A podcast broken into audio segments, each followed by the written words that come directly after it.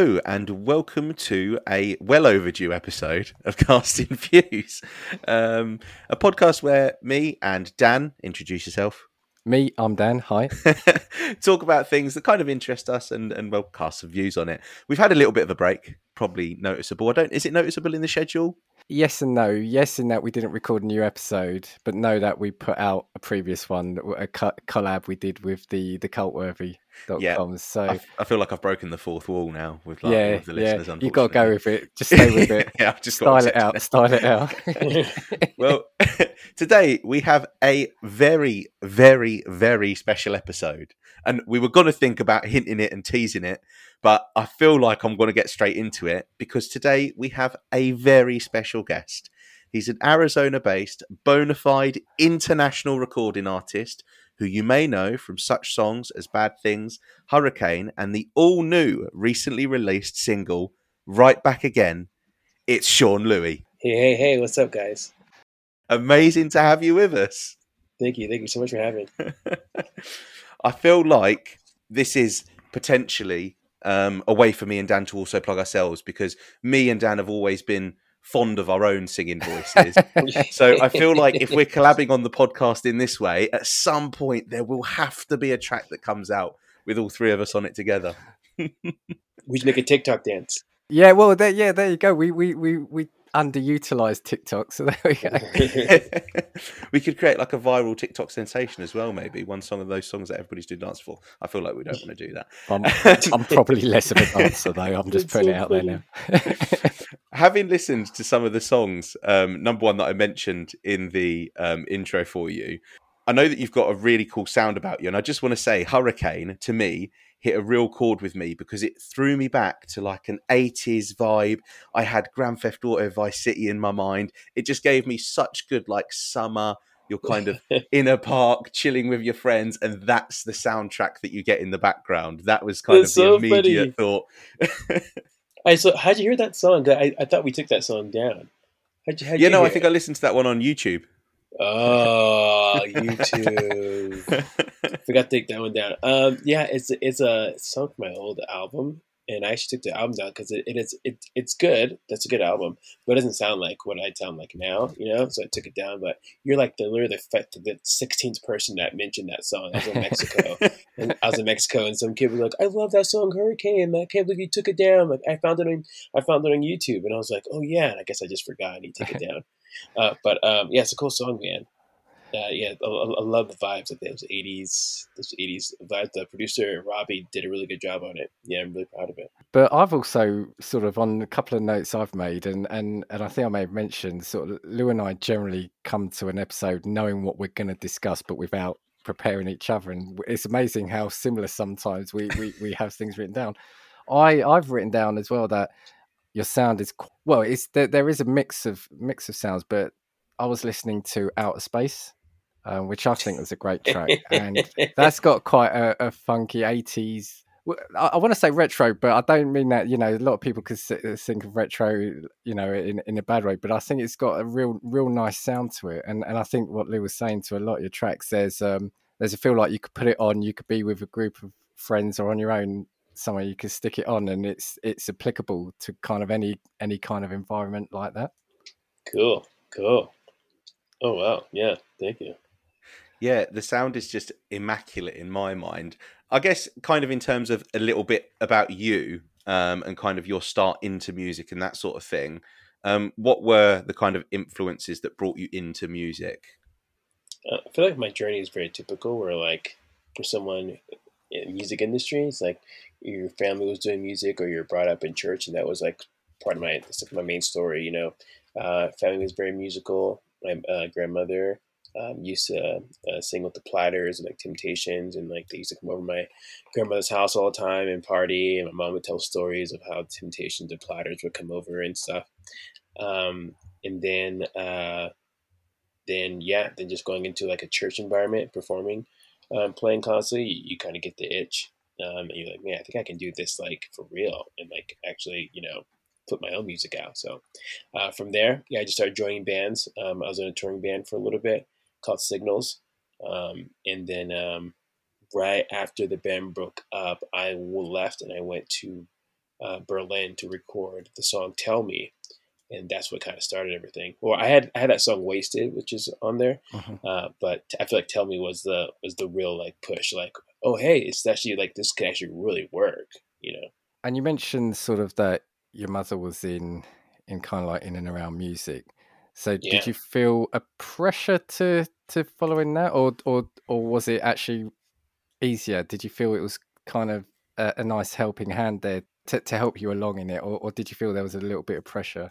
Um, I think it, I think once you make it, we made a decision to do music because, like you know, like all kids, at least like in in the states, like either you do sports, or you do something artistic, and so so after we would choose to do music, there was pressure because now like you can't you can't just like excuse my language, but you can't just like half-ass it, right? You got to like really practice and like get really better. So that and to live up to my you know live up to those standards of where my grandmother's been, you know, like her ceiling, um, into into want, wanting to be that your found wanting to be that uh, your my foundation. A little bit of pressure for sure, but you know, I I've, I got away from that because I'm older now. I don't live at home, so um, I don't have to have that so much pressure.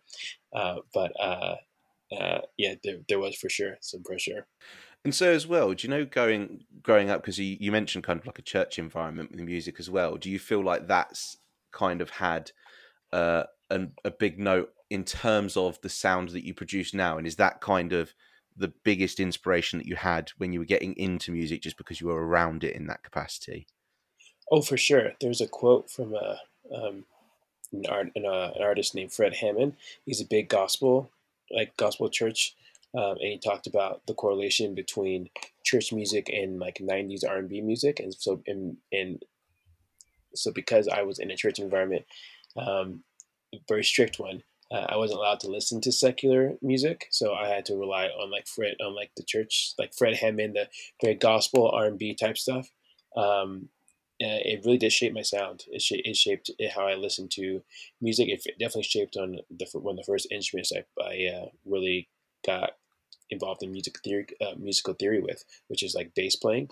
Um, and because Fred Hammond is a really good bass player, so all of his bass bass uh, um, lines are just like unreal, man. They just sit in that pocket and they feel so good, you know. Um, so yeah, for sure it has. You, and you can hear it. You can hear it in in um, you know in like a lot of like the straight R and B stuff. Um, song "All My Love Is Yours" to even to like Hurricane. You can you can hear there's something different, um, you know, regarding it that has the a you know um, the gospel feel to it. So for sure, it impacted my life and my musical, you know, um, what I like and put in my music uh, very much. I feel like we kind of miss out on that in the UK as well somehow. I feel like that sound yeah, it doesn't exist because I feel like that environment of church and music being so much a part of it doesn't really exist in the same capacity here as it does in the States, to be fair. I Oh, feel like yeah, it's kind of something we kind of miss out on because we know that it's such a big part of culture in the States and yet we kind of don't ever get that kind of filter through to music here really.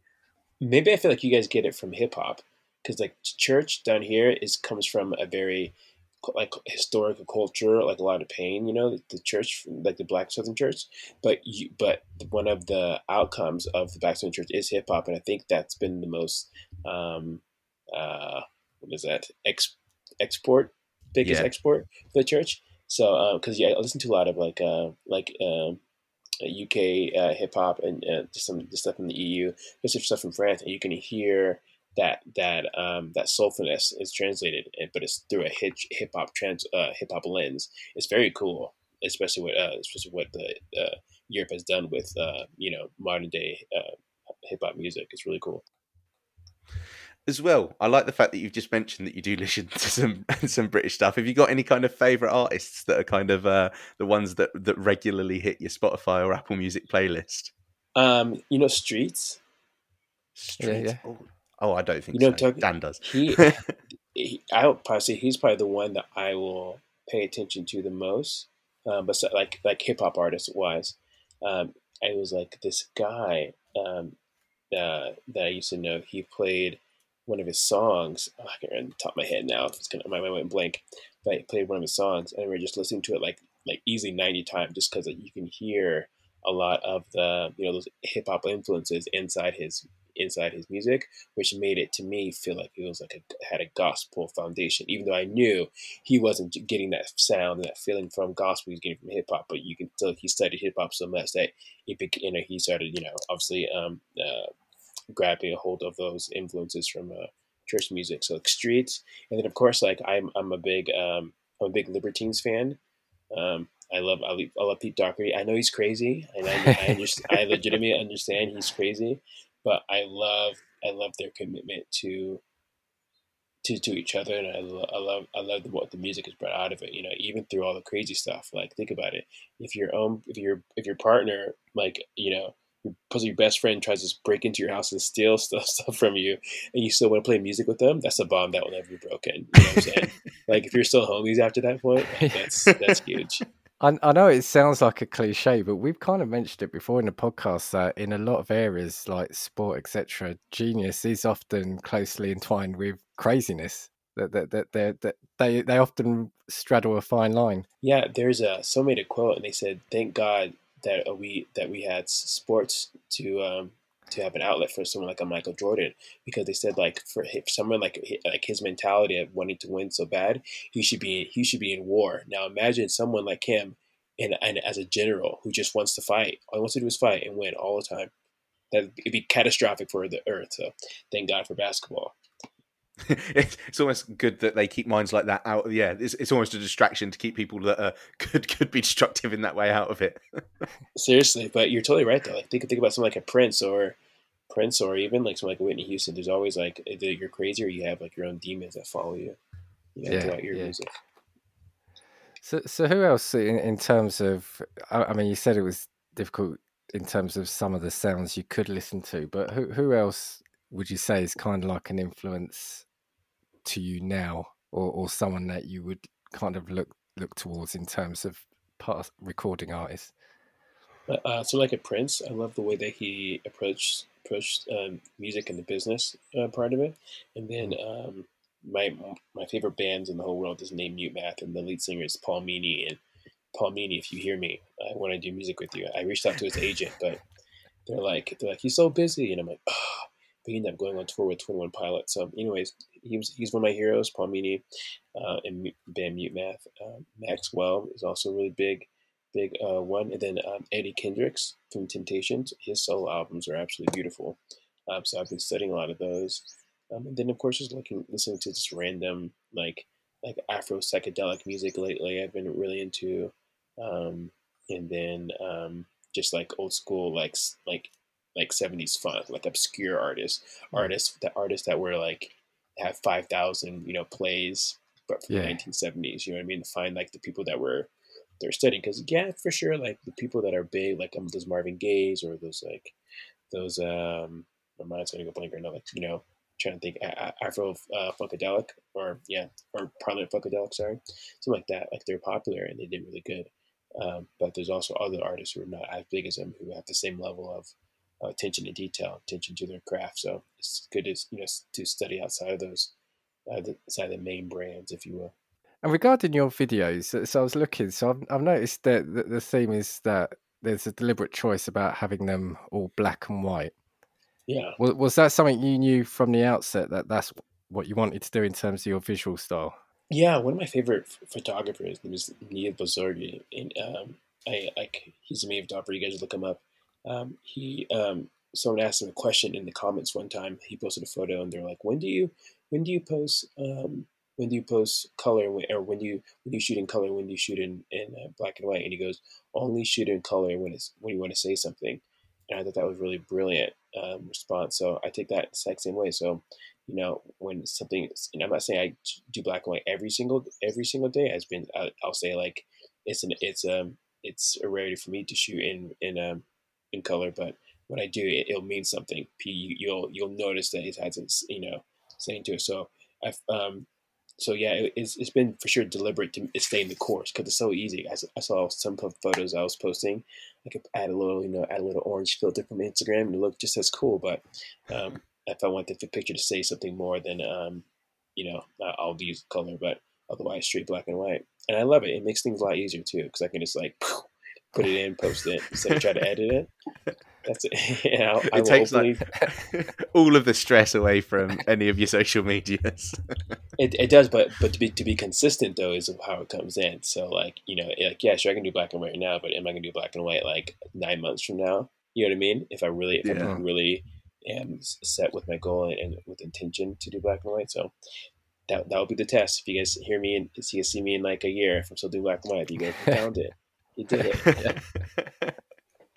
See, do you know what it is as well? In the way in which you talk about music, and even just then with the example with the music videos, it's lovely hearing from someone who genuinely cares about the craft and the way that they perceive music as a beautiful thing. Because I think that, especially with America, I don't know if my uh, if Dan will agree with me because he's a slightly older generation than I am, um, obviously. Um, but I feel like the music that we've seen kind of imported from the states at the minute went through a period where it was I'm going to say that that kind of mumble rap genre, and that's kind of mm-hmm. all we saw for maybe a period of like eight or nine years. And all of a sudden, when I was scrolling through the music videos and I was listening to the music, it was amazing to hear something that was mm-hmm. genuinely beautifully crafted, Oh. as opposed to something that was just kind of like put out like we'd been hearing from the states for probably what was I eight or nine years. every every musician that was in the UK top charts had a name that began with Lil for a bit. yeah. That was so wild time, man. it, it was. Um, y- go ahead. I'm sorry, Dan. no, no, no, no. You go for it. You go for it. Oh, I was just gonna comment and go. Yeah, it was really wild. I, like I, I'm not gonna lie to you. There was a point in my in my career I did think I was like, well, maybe I need to change my name real quick because you know you're trying to like, you, you know. But of course, I was I drank too much that night. Luckily, I woke up and I was okay. you woke up and all of the uh, the pages were Lil Sean Louis. Yeah, yeah, yeah. And it, didn't sound right, so I skipped it. no, on on the video theme, I, I was just going to ask a question. So, the ideas for videos, how how do they come about? Do you kind of have that when you're writing a song? Do you finish a song and then try see what works, or or, or do they go hand in hand? Hmm. I'll say like the song "Bad Things." That was decided ra- as I was writing the music. I wanted to write something that meant something. I wanted to I want to write a song that had a bigger theme behind it, um, and, and and definitely introduce the world to the my my symbol, you know, the rose, the circle of the rose. Um, and then um, everything else was different. So the song "I Don't Know Why" was based off of like a a world I was dreaming up, and I still wanted I still want to complete the story, but it was um, it's about um, uh, how in, like uh, in the future um, random random uh, spiritual occurrences start happening inside the desert. So like in the song, I don't know why um, a, a siren um, was found inside the desert, and, and she was actually trying to bring people into this lake. And I was one of the people that she like she stole. So it, it really depends. Like it has, but it, you know, it's all symbolized behind the the rose, which is like this um the story of like of, of, a freedom, you know, that that um I believe that we all we all need. Um, but as far as like the like the video theme, it it depends on the song. Honestly, in my depression, if my depression is high, you'll get something like really crazy, you know, and then if it's low, then you'll get like future you and me, which is like on the on the road. Yeah, so. I'm kidding So- about the depression part, but, um, but uh, you guys, you guys got so, you guys like, oh my gosh, this guy's not well. I was I was about to like, did we just touch on something super Yeah. super Oh. serious? Was me, me, me and Dan are not prepared for this. Well, no, Like, 'cause we're I, I was I was looking at the video. Is it to "All My Love Is Yours," where it was almost done like, is it the end of a relationship through FaceTime and and and a mobile phone? yeah, yeah. Yeah, and I- and I found that quite an interesting take. You, you know, it's, it's, it's I've I've not kind of seen that in a in a video term. Um, that was like well, that was like tough because it was right during COVID. We had to shoot it, so though we had the time to shoot it, obviously because nothing was going on, it was difficult to like get like the Wi-Fi and the lighting right, you know. Um, and then there was some there was a couple scenes that we wanted to shoot in person, but again because of COVID, like we couldn't shoot them. Um, um, but yeah, it, it's really a special video. I um, someone else just tweeted recently. They were like, I, lo- I love that song. My favorite song and video. I was like, oh, I need to like keep promoting it, but it's it's hard when you like like when someone hears someone has heard uh, a song from my from me. I've heard, I've already heard that song already at least for a year already, right? I've been working on it, like Yeah, so it makes it very difficult to keep promoting something that I've already heard for a year. I'm like, come on, guys, let's hear something new, you know.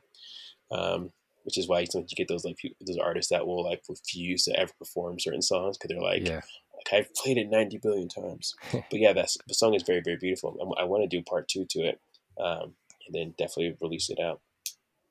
Okay, okay. Something I, I saw in in I think it was in another interview you've done was about you your, your release. You have a kind of a, a, a- specific way of releasing records. You'll release a few singles, then an EP, then some singles, and I think I saw a quote and and tell me if this is right or wrong, but I saw a quote attributed to you saying that people don't listen to full albums anymore.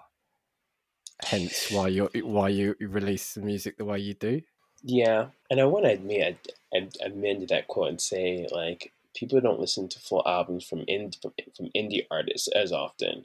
So like like Kendrick Lamar is going to drop an album pretty soon, right? They talked about the day. I forgot the date, but like I know I'm gonna listen to that album like front and back, right? I'm gonna hear mm-hmm. the singles, but listen to the full album because it's like I'm invested in this artist.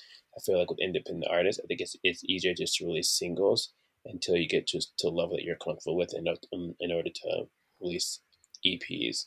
With EPs, EPs and singles still have the same shelf life, which is like very, very dangerous. So it's not dangerous, but it's like you can run out of resources very, very quick.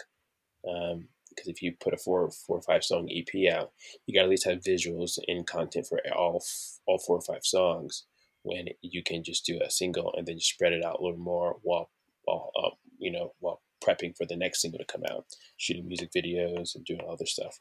Um, so that's my that's my only way to mimic. It. But I do 100% believe that people are listening to singles way more because people are play are listening to music through playlists, and most Mm. playlists are not going to put your full album on. They're going to put the song they like, and that's it.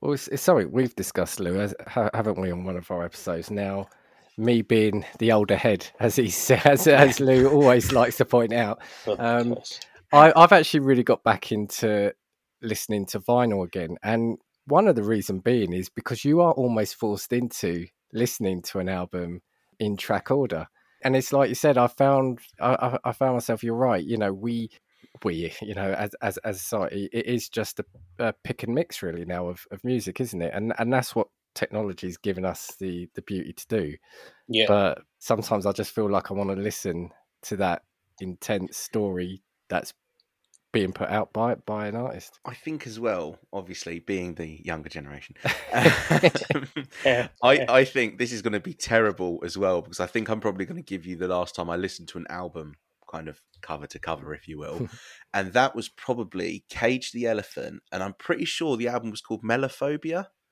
I think Um, so, yeah. and I think that was the last time I bought a CD as an album when it went in my car, and I just didn't skip through anything.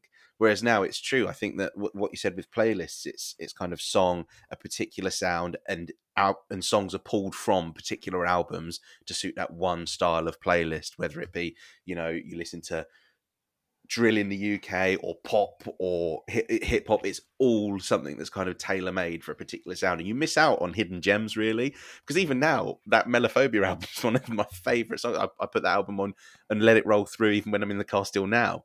Um, so I feel like I need to be be putting myself in the mentality of buying a CD again, or, or just letting albums roll through. it's hard, man. And even for me, like I said, like I'm, I feel like it's only artist that I'm really invested into. Like I love Mute Math, and Mute Math put out an album like today. I listen to it front to back nine times at least, even if I don't like it, just because I'm invested into the artist.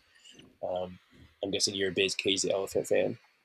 Yeah, yeah, yeah, yeah. So I think the best artist, which is a, which is which is great for an, uh, for musicians now because now you can find those people that that will be invested in into your into your EP. Now a little bit harder because it's um I say it a little bit harder because um, those people are now few and far between. Because again, myself and you, we love these artists, but to this day, we'll probably not listen to you know the full album. We'll just listen to singles. So you got you got it's harder to find those people. Once you find those people listen to full albums, psh, you get it like a Tyler, Tyler the Creator sold. Um, I think something like uh, don't quote me on this guy. Someone's gonna write me and go that was that was an incorrect amount. Something like I want to say like two hundred thousand vinyls. Now that but it, it, he sold he sold enough to where like he netted about I think I think hundred fifty thousand dollars off it, which is like huge for an artist to sell that amount of vinyls. Number one, because the supply chain sucks right now. So Yeah. so like my question to him was like, how did you even get two hundred thousand vinyls when I can barely get you know 400, you know, you know, and I got to pay arm and leg, but also to have people that will buy it. So again, I think it's um, people don't listen to singles, but people, if you are a big enough artist and you have hard, you have crazy hardcore fans, then I think I believe your fans will listen to your album cover to cover. And or maybe it's just more. Sorry, I'm talking a lot, but maybe it is just more of people that actually like certain like certain types of music. So like if you're if you're a hip hop head, you listen to that new uh, DMX record that just came out, right? Because you're a hip hop head. Um, and maybe if you're just like you just enjoy music as a whole, then you won't dive in. You'll do a single because those are what's hitting you and what's easier probably for you. Anyways, that's my theory. but it's it's interesting now because I I know we're probably jumping all over the place because the thing is you'll say something and it'll trigger something in my in, in my brain and I, and I want to ask it before we yeah we'll, we'll, come into this with a little bit of structure and then yeah structure yeah, goes out the window. We're like no, no five minutes. um it's something you were saying there about sort of like how do you even get all these vinyls made etc etc and with along with kind of like covid the pandemic how how has that kind of affected because the the reason i ask is because i saw um as as as I mentioned, I've got back into vinyl. Vinyl has become huge in the last sort of four to five years. But the complaint I'm seeing is I know one of the, the, the vinyl plants somewhere, might even be in the States actually, I think has been destroyed as well. There, there was a fire. So vinyl yeah. production is limited anyway. But now a lot of the big record companies uh, are kind of hogging the vinyl production. Say, like for example, we've had a recent David Bowie release, which was 18 vinyls, and and they were com- commandeering the plants for that. And you've got record store day recently, which whilst I kind of love the idea, they're printing even more and more records each year. And mm-hmm. the indie artists are struggling to get their music pressed onto onto vinyl because of things like that. And especially during COVID where they couldn't get out and tour. I'm just wondering, you know, did, has did you did you get impacted by the pandemic? You know, I, I, know we've got streaming and and you could put music on there, but did it did it affect how you had to go about your your ways? Yeah, for sure. From like streaming to even like sending stuff out to like my international like fans. Like I, I, think I still have the notice that says like my vinyl and some packages that were arriving in Brazil still in the tarmac. You know, right, right. um, uh, uh, even so, like like going to like to start the production, like just uh just to find someone that was able to get it done, you know, is very hard. I think there's there's um, people have been adapting though. So like the last vinyl that I sent out wasn't a real wasn't a real vinyl. It was like something else. I forgot the type of thing it is, but it works on every vinyl player. So if I told you it wasn't a vinyl, you wouldn't even know. But it's the plastic and the way that this printed is different. Um, so those there's been um, adaptations, you know, through the to the situation. But for sure, if I like, if I wanted to do a thousand, I think someone quoted me a, a thousand vinyls would be something like 15 to 20 15 to 20 bucks per vinyl and it would still take six months and they couldn't guarantee wow. it. Wow. Yeah. Right because like you get some people someone like a david bowie that will go i'll pay you $50 a vinyl. And of course the company's going to go with them right? Especially with large quantities that much because david bowie's going to sell that for 200 bucks and someone's going to buy it of course yeah. But yeah. um, uh, yeah, for me, yeah, just you have to be, you have to be just a little more savvy, right? Just a little more, um, I don't know way to say it, jack of all trades or something. I don't know, or s- smooth and just and just and just like you know, a wolf in a, a wolf in a sheep's den, if you will, to get or get stuff done for sure. Have to be adaptable, I think. Yeah, you yeah. have to learn to adapt quickly. And how's it affected touring so because I, I, I know you know i've seen that you play a lot of shows so i guess that that's also had to stop. Do, do, do, you enjoy the sort of the getting up in front of of live audiences and, and the buzz of performing live? Yeah you know it's been kind of weird recently. I've, um so um because obviously we took time off right? So i've been i've been putting myself through the ringer and i've been essentially playing over 100 shows this year. That's what's going to happen wow. um so um just get myself back into the groove of things. I do love it, but if you bring away from, away from away from something you love for a long time, you may forget how much you love it, and you may forget how how how well you did it because you loved it. If that makes sense. So, um, yeah, so I just been a bit in the ringer. Um, it definitely obviously impacted because I couldn't play any shows, um, and um, I think like t- like booking is booking. I, I said this to somebody, and they that and they were uh, they were blown away. But like now, like bands, independent bands, you have to like schedule out six months. Is what it seems like now. If you're if you're doing cold calling emails without relationship with like the venue or whatnot, or your own booking, I think it's about, it's about six months out is when you have to book. When in the past it was like three months out because there wasn't a lot of music. COVID did two things. It made music accessible to people. It made it made everyone think they could do it, and I believe a lot of people can still do it or mm. can can do it. But it definitely made things like harder, obviously, right? Because like if everyone was trying to book a book a show and was touring, then um, there's the least you know, and, and a lot of venues closed because during COVID. Then there's you got to fight for the scraps because obviously the big artists are going to come in, take all the biggest, you know, get all the good dates, and then you're fighting for, you know, a Tuesday at 3 p.m. Um, right. at a local bar. I'm kidding, guys, but it's something. It's it's very similar. Yeah. In in terms of live shows, have you got one or a particular moment or a particular memory from a live performance that you did that sticks in your mind? Just either that it was brilliant or there was something that happened or just what was your favorite live experience? Or even if you wanted to shout out where you did that live performance. yeah, it was um, one? it was actually it was actually in Mexico. It was only because oh, wow. after it just um, it, we were the first we were the first international first non Mexican band to play the citywide festival, so it was like a big deal. We like headlined it but after afterward, so we and we were all just so like, so like excited to like just have done this big show, right? It was like a struggle to get down to Mexico, and we did it. Got on stage and we killed it. It was great. Uh, we played in front of like three thousand people. It was like dope. Wow. So, but on the way back, which is the reason why that story, why that show was so so great, because we ended up getting like pulled over and almost going to jail that, uh, through that the federal through the federal like the federales. You know, I'll say I'm not going to say who because I think I told the story one time on a like an interview and I mentioned the prince's name and I, think, I don't think he liked it too much. But someone someone on my team had something illegal on on on him that that rhymed with green and um and he decided to toss it out at the last minute right right in front of the federales. so all of a sudden, imagine like imagine like I'm I'm in the passenger seat and I'm like we're talking about the show right? Because we're like whoa because uh, uh, uh, some booking agents saw us there and they're going to book you more we're booking more festivals. We're like whoa let's do it. We're like we did it. All right guys. You know it's very very uplifting moment. So we're driving back and we're just talking. It's like myself and the, and the piano player in the back in the back in the in the person that was driving. Um, and um, we're uh, driving, and then we pull up to the thing. Now we've he has something in, on him, but he decides to that moment toss it out right like literally right in front of like the federales. Like I mean, they're probably less than 100 yards, and he took like took like the thing and threw it out, threw it out. So immediately they like they federales like point like their like their M16s at us was the that was get out of the car, right? It was so wild. So then so then they like they made us like escort us obviously into the place, and they're asking us like, "Is this your? Is this yours? Is this yours?" And we're like, "No, no, no." and they're like, like they were drilling us really hard. They get the dogs out. And they're like, "Where'd you get this?" And like, "It's not ours." And they're like, "Hi, well, you just tossed it out the car. The car. We just we just saw you." And we're like, "No, right?" And so luckily the the piano player spoke Spanish, so he was like translating for us, right? Yeah. And like, and these guys would every single chance they would get us to they were trying to get us to like admit that it was ours. So that they'd go, "You need to use the bathroom."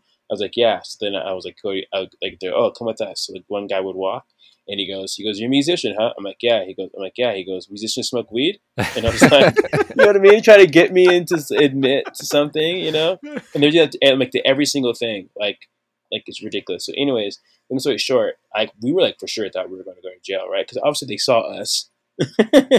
right, they saw us flick something outside the car that the car smelled like it, and um, and uh, because of the because of the guy and yeah, and he, they ended up like letting us go. Like, and I and I was just like for sure. I was like, oh, I'm going to jail tonight. I'm like, hey, I got to play this really cool show. That I was like, I, I even I even I even told the piano player. I was like, I was like, fam, I was like, honestly, I was like, we'll go to jail tonight. Like, I know we'll get out, but like, if we go to jail, and obviously, the jail in Mexico's are not like you know club fed or like anything. You know, it's gonna be rough. But I'm like, dude, like I'm stoked. Like, we played a really good show. but yeah, they ended up ended up letting us um letting letting us out, and that was like that was like that was probably the show with the most. That was like the you know oh no we're going to jail, but the show was so cool that it didn't it didn't even matter.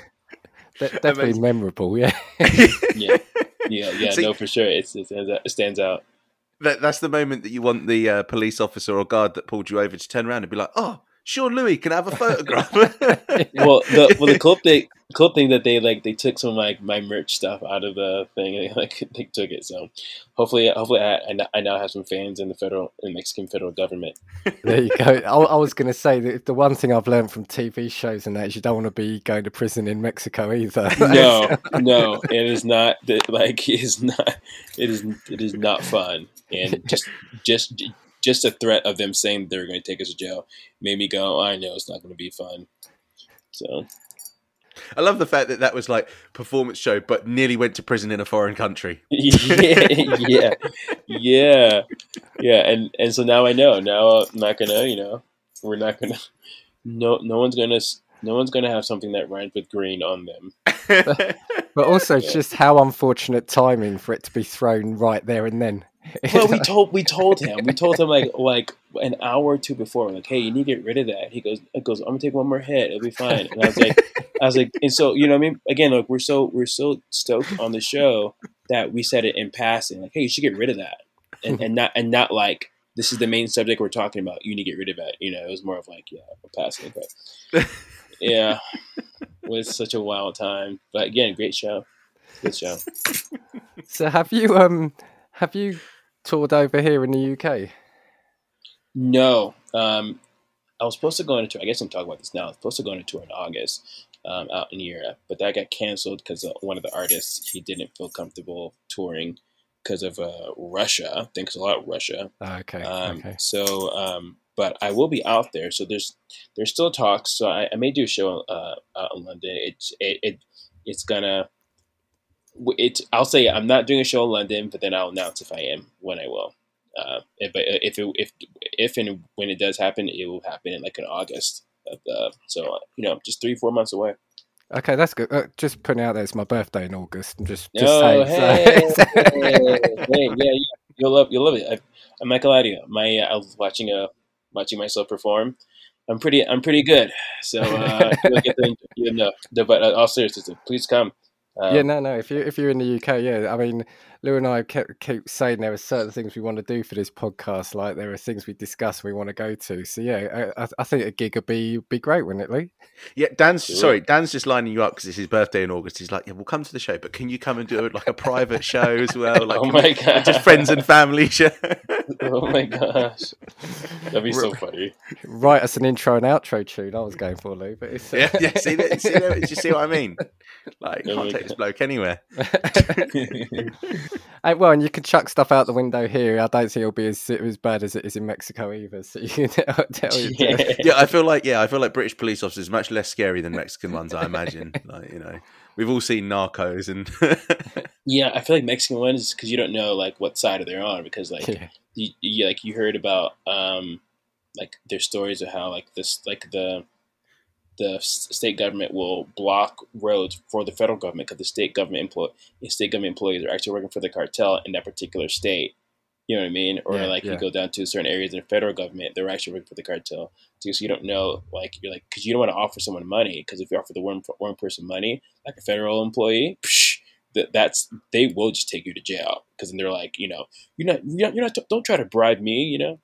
Um, but luckily, uh, that didn't happen, and we uh, got home safe. So super That's random tangent as well. Because now you've just reminded me. Did you see the Yeah. viral video that? Uh, sorry, the video that went viral recently of the two guys. Were they traveling through Mexico and they got stopped by a cartel? Oh yeah, You've seen that Oh video? yes, yes, yeah, yeah, yeah, yeah. Unbelievable! I couldn't imagine how terrifying it must have been when all of a sudden a, a, a pickup truck full of guys with guns just rolls up next to you. Number one, you, you struggle to speak the language. I, I, I just think Yeah. I think I would have had a heart attack there and then. You'd be screwed. Uh, they they took like a det like a like a obviously you have to go off roading in some of those some of those areas, but they went off on a different way, right? Because they went exploring a second. Is that how they got in trouble? They went exploring too much. Yeah, I think so because then I think that the one of them actually had family um, near at the time, but I think they were like off the beaten path. Um, Oh. And then that's how the video started, wasn't it? It was like, oh my god, they have guns. I Yeah. just thought I, was, I would have been like, no, I can't, I can't, I can't do this. I, I just there would have been no containing it. How, how, how did that video end? I think they ended up letting them go because in the in the video, you hear the um, cartel members use the word "gringos" because they realise they're like Americans. Um, so oh, these like, guys right, are yeah. harmless. yeah, they were like, we don't we don't need to worry about these guys. It's right, they're fine. Um, and then they were like, don't worry, don't worry, my friend. Like in broken English, I was just like, no, I would have been terrified. oh been no, yeah, because you don't know, you don't know, you don't know if they're like. You don't know. You don't know if you've seen something that they don't want anybody to see. You know what I'm yeah, saying? Exactly. And they're like, they're like, yeah, I gotta kill you. Yeah. There's a story out of Mex- story out of Mexico where some, some uh, these uh, this couple this family was driving again off off of the on the wrong road um, at night. You don't drive at night, you know, in Mexico. Drive wrong road, wrong road, and at night, Mexico.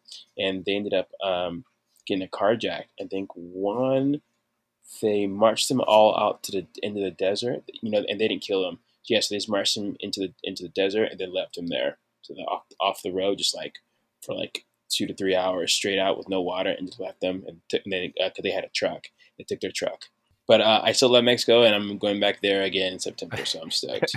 Um, again, it's, it's, it's, only it's only it's only if you go off the wrong times, like like just like or wrong places. Like there's places in LA that I wouldn't go to. You know what I mean? Because I'm like I don't need yeah. to be. Yeah, this is true. There. Yeah, yeah. And Mexico's the exact same way. So Mexico is very very uh, peaceful. To, to no matter what the news says, everyone's so so loving and caring there. It's awesome. I can tell you now, though, those um, Mexican guards that stopped you are listening to this podcast. And they're going, yeah. we're, getting him the next time he turns up. They're like, I, I, I usually actually don't post them when I'm down there, you know, because I, I, do have stalkers. So, and, and to kind of plug the UK again, no, if you do come in, I mean, UK does absolutely love live music, and and I think I was saying to you a little bit earlier, you know, they've been starved of it for a couple of years. So, you know, I said to you, I went to um it was a Liam Gallagher gig at the Royal Albert Hall, and you know, the Royal Albert Hall. You know, you look at it and it's a nice venue steeped in history. I think it's 150 years old. I'm not sure, but it was packed. It, you know, there was a, some live acts who were amazing. I hadn't heard of them. They're indie indie bands, but you know, I'm going to get their albums because they were great. But the oh, the minute, yeah, the minute Liam walks out and he started the first song, they they had um they converted part of the the the, the hall into standing bits, uh, uh standing pits, a bit like a mosh pit. Soon as the first song went off, pints were going everywhere. Yeah, and I was thinking, you know, this is a oh Royal Albert Hall. This isn't a, an outdoor festival. And I think it's because for two years they haven't had like proper live music as such, and and and it was yeah, really just people letting their hair down. So um, Going crazy. Yeah, it, it, was absolutely. I mean, I really felt sorry for whoever had to clean up that hall after us oh. because there, there, there, were just drinks everywhere. But um, but yeah, lucky we were kind of standing on the outs, uh, seated in the outside bit, so we we avoided. We didn't need an umbrella that evening. For, oh for the, but um, but yeah, no, but sort of like you know, the, even like the the little sort of intimate venues in London, like the pubs where they they seat like or, or, or fit hundred people. Um, there are a lot of bands at the moment actually sort of making a comeback from like the 90s who are who are doing like little warm-ups in these 100 people venues um, mm-hmm. and yeah like i said i think this country uh, just loves sort of live live music live acts you know very supportive oh man I, I can't wait to go out there yeah, well, well, like I say, we've got two tickets already sold here, so yeah, let's do it. Let's do it, man. Um, Although you can't get anything that rhymes with green in this country because none of that's uh, none of that's legal. oh, when, when there's a will, there's a way, but the, I, there, there, there is no will. I promise. I won't. I will not be doing. But it's true. I think that as as well. I think that there's been a lot of artists. I mean, there's been a couple near us. Um, do you know James Bay? Um, I think that he got yeah. a start up in yeah, he got a start up literally in the town that I live. Um, yeah, yeah. in like on really? like the kind of pub stroke club circuit um, near me, and then his brother kind of went on the same circuit as well. Um, but yeah, oh. I think oh. that it's it's it's quite good. I mean, there's still live music to be fair in a lot of the pubs. Um, yeah, in the town that I live. Yeah. Um, either with someone on a guitar with vocals. It's it kind of varies kind of night to night depending on when you go out. But yeah, it's kind of a better vibe to me when you've got somebody live and performing music as opposed to just like a DJ in a booth or just some backing music on a CD or something. it's, it's a bit yeah. of a different dynamic, isn't it? yeah. Yeah. No. Totally. Yeah. And- live music is so so such such a different energy to it um, Definitely. that I think brings people together for sure. And and I think um, so. For example, this this this gig I went to uh, a few weeks ago, the warm up acts I'd, I'd never heard of, and they're probably not ones I would have necessarily looked at, but I've come away from there. And especially when you hear them live, I think you can really appreciate an artist's value more when, when they're singing live. You can kind of hear what goes into a performance. And yeah, I, I you know, I just, I just think with things like this, is the, the more the more chance that there's there is to put sort of these independent sort of bands out there. I, I think the better. Mm-hmm. Agree. Um, and kind of on this now, along this theme, you know, there's there's that line between artists who have kind of, like Lewis said, they they they've grown up either playing in the circuit and and and kind of struggling to get music heard. And then you've got on the flip side now, you've got a lot of these reality shows, talent shows, um, and people that go get famous because they put a 30 second TikTok video out, makes them viral. Um, do you it's, it's it's kind of what's what's the wording? Do do you think there's anything right or wrong about either approach? Because I'm always one like saying, you know, I, I think if an if a, if an artist or a band have, have kind of risen up trying to play through the, the, the club scene and then break it, they've you know they've absolutely made it and they they've earned that. But then if someone struck it lucky on a TV show, would an artist like who, who's who's gone through the club scene not necessarily look down on it, but feel aggrieved at that? Um, I think that because the internet and because reality TV shows, there's not different avenues for someone to reach their goals. So let's say someone's like, I want to play in front of 4,000 people every single night. They can do it through reality TV show. The contracts are a lot different. You know, we start going down to nitty gritty. Uh, but I don't think people should look down on it. Like, would I do it? No, because my goals are different um, and I choose not to use that avenue in order to get to my goals. Right.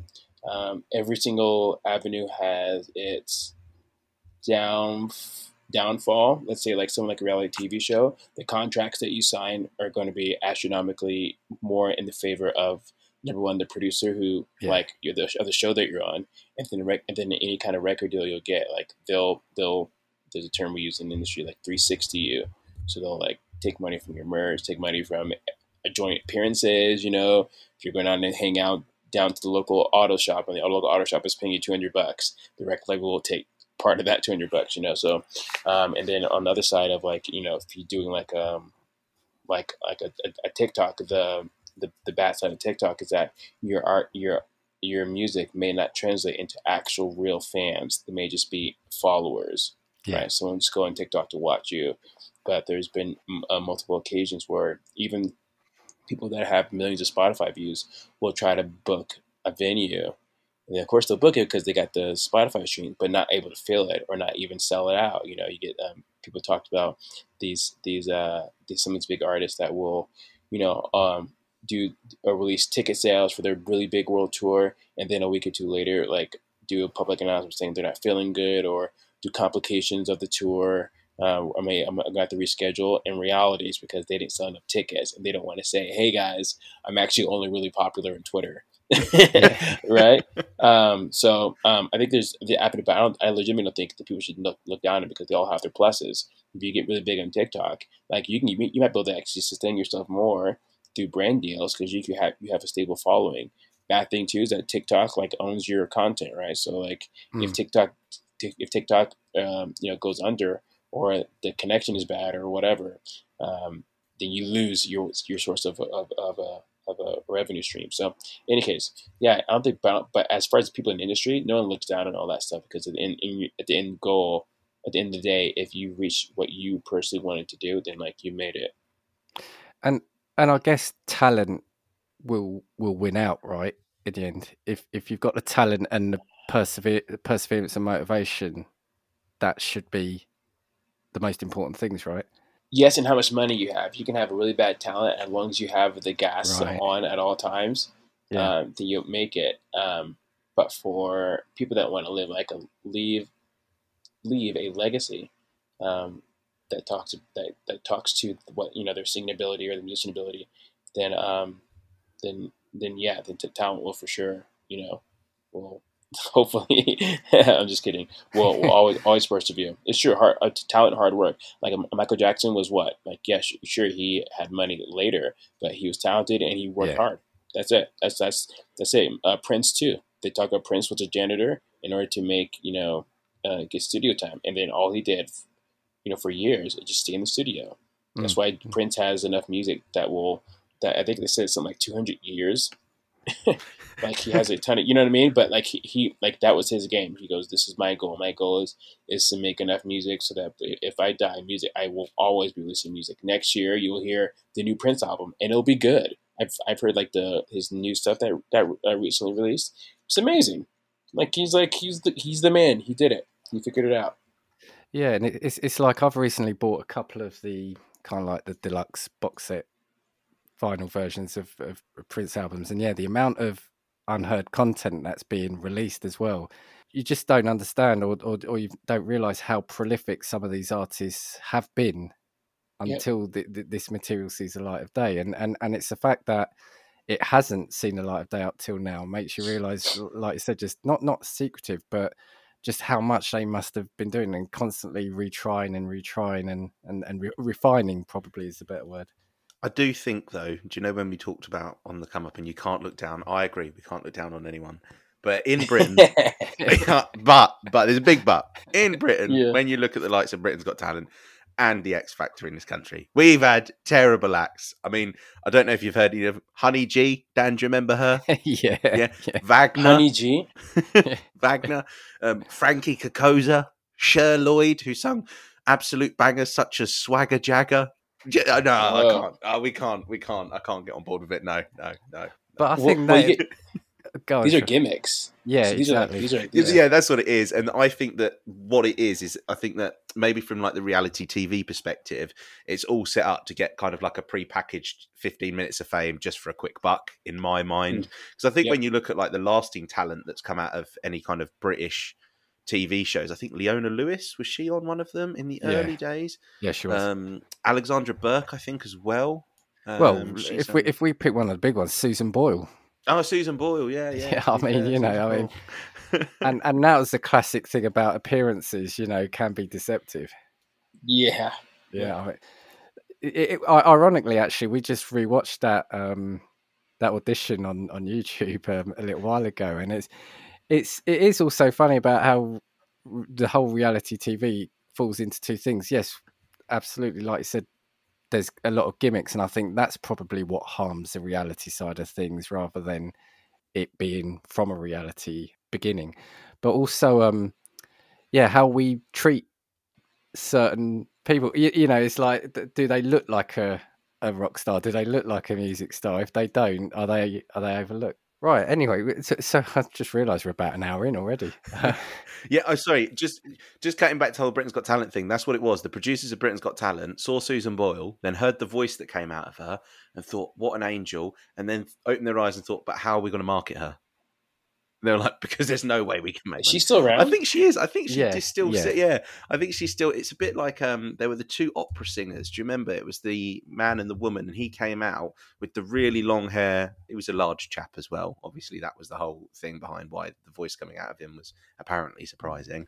Um, but I think they still do like the opera circuit in the UK um, and that mm. sort of thing. So I think it depends. I think that what it is is you kind of only hear about them if they're still in the mainstream when they come off of these shows and you don't really see the ones that go on to be successful in just a genre that you wouldn't do. So, I mean, for me, opera isn't necessarily something I would listen to um, as a regular occurrence, but I'm pretty sure that Paul Potts and and uh, and the two that came on um, that that I just um, mentioned are probably still in that circuit. Something I wanted to mention at the start, so so I mentioned now is I know you've also had some good things said in the press. So the the Huffington Post have, have, called you sort of an artist to look out for, the kind of next big thing. Do, do you find pressure with that? I mean, obviously, it's a great thing to have written about yourself, but do you also mm. then find out that then also puts a bit of pressure on yourself, or do you try not to to think about that? Do you say, do you welcome it and say, right, we just got to keep doing what what I need to do? Yeah, I I, I think so, those kind of compliments are like a good signposts to let me know I'm in the right direction. You know. Mm. Um, but I'll say I don't rely on those signposts because I know that the GPS that's inside me is telling me I'm in the right direction. If that makes any sense. Yeah. Like those compliments are re- are reassuring. Um, there um pressure. It makes me it makes me want to practice more. I love rehearsing. Um, I know that sounds really weird, but I really do love rehearsing because I know that every time I rehearse, I get better. I think that's so. I think that's so cool. I don't know why I think that's so cool, but um, uh, so it puts a little pressure on making sure I like I stay on my on my A game. Um, but um, again, I think I think those I think um, comments like that, I think they're and they're good. But I think um, just keep using the GPS, you know, and not looking at those kind of those kind of words as a, a sign, even though the signs are good. But uh, because because you, you can get you can get fat off of those compliments, and I've been Right. there where you just like. You know what I mean? You go, oh yeah, I am the best. Like I'll never forget, like my, my, my first, my first, my first bands ever. We played a show, and we had so many record labels coming up to us afterwards, and I'll never be. I was like, yeah, I was like, because it, it took a lot of hard work to get there, right? Like Yeah. I practiced every single day for eight hours a day with this band. Like we like really put it. So to get that was great, but when the compliment stopped after the first first EP we put out, Right. like that's not good to have to rely on that, right? So we had to just go like, hey, no one's calling like, uh, uh, calling us about the next single that we just released. He goes, but we'll just keep working because we're not relying on them to gra- to give us, um, you know, give us validation to what we know to be true. That like we're good at what we do because we work really hard. So And how did it feel when you put out your first single and you start seeing it kind of being featured in in on websites and and um, kind of seeing it being downloaded? How how, how did that feel? That was kind of weird because they started like like uh, drawing up random photos of like my ex and like putting us Oh, in really? like grabbing old photos. Yeah, and then like this. if you Google like my name and the, and the song "Tell Me," there's like an article that came out that says Sean Louis writes a new song about X, and it was like from like my then current uh, partner. So she was like, "What?" you know, she, and her fa- her family was like, "What is this article?" I was like, "I was like, baby, he's like, I don't know. It's like it's taking off a life of his own. Like I don't know what to do." So um, I think I think I think it's funny. Um, I forgot the question. and That story was was so so so horrendous. What was, what was your what was your question? I'm sorry. No, just about how how you felt when you sort of started first seeing your material out there. You know, actually kind of being released, featured in in websites, being discussed. That you know, it must be must be a good good but weird feeling, right? Yeah, um, it, it feels feels good. I, I know I definitely do know it's all part of the process, right? Like release something, you expect to hear some kind of feedback. I'm glad that it was great feedback. Um, so and not like not like why is this kid doing music? So um, yeah, it does it did it, it does feel good. Again, it's like it's good to know that like you look up and you see the signs that signs um, um, helping validate that you're going in the right direction.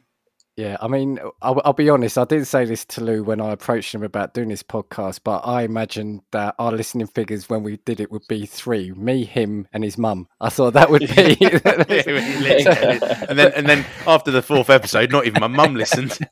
oh my god, But- this is funny. but it's it's like I said, it's, it's funny seeing it out there, and then obviously there's a really good community out there, and and and things happen, and it's yeah, it's just it's it's just something that's really like you know, at first it was really weird and unusual, but now it's just um, it, yeah, it, it it feels good to know that something that sort of Lou and I are just trying to have a bit of fun putting together is actually kind of reaching people. So.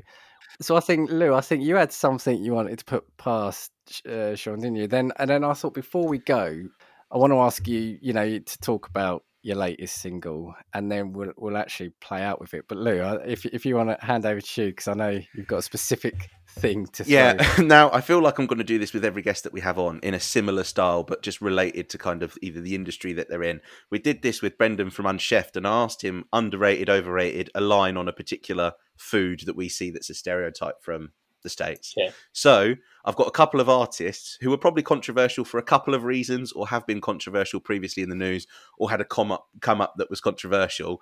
I want you to give me a quick line on what your opinion is on all of them. Okay, let's do it. So we'll go one after the other. Okay, first one, kicking off with one of the Lils, Lil Pump. Um, hmm. I feel like that might say it all. That's, I, that's I, I, I, I'll, I'll say over overrated, but overrated slightly because I don't see him doing anything right now. And like you know, if if if you're if you're he he could have just been a trend, right? And then like he's gone. So yeah, overrated. Yeah, I think it was the face tattoo trend um, that kind of did it, and then I think he's in a lot of debt now as well. Because I don't think he's put anything out in a while. He's Um, winning. Miley Cyrus. Un- underrated. Yeah, you know what? I'm She's being got a great serious. voice. She's Yeah, got a great I think voice. she has as well. And also, can I just say, if Party in the USA comes on in a club, 100% that's the song that's getting me on the dance floor. Everybody's two songs that do it. Yeah. Yeah, honestly, it's Party in the USA or Shakira's Hips Don't Lie. Next one, Six Nine. Overrated. I yeah, I agree. I agree. And then like issues outside of music as well. Um, this one, um, Bhad Bhabie. Underrated. Oh, what was the song that she put out? Was it Gucci Flip Flop? Wait, Bhad Bhabie or Bad Bunny? Yeah. No, Bhad Bhabie. Sorry, Oh, sorry, I don't- Bhad Bhabie. The that one that is. came from I don't know who that is. oh, came from like TikTok. I think if you googled her, you'd probably know. Okay. And then finally, Kanye West. Underrated. Yeah, I agree. I think one of the greatest of all time. Yeah, because because people don't realize that like Drake took Kanye West's 808s and Heartbreak and created a whole genre, and and, and then uh, people started following Drake, and Drake created a whole genre. But Kanye West is the creator of that genre.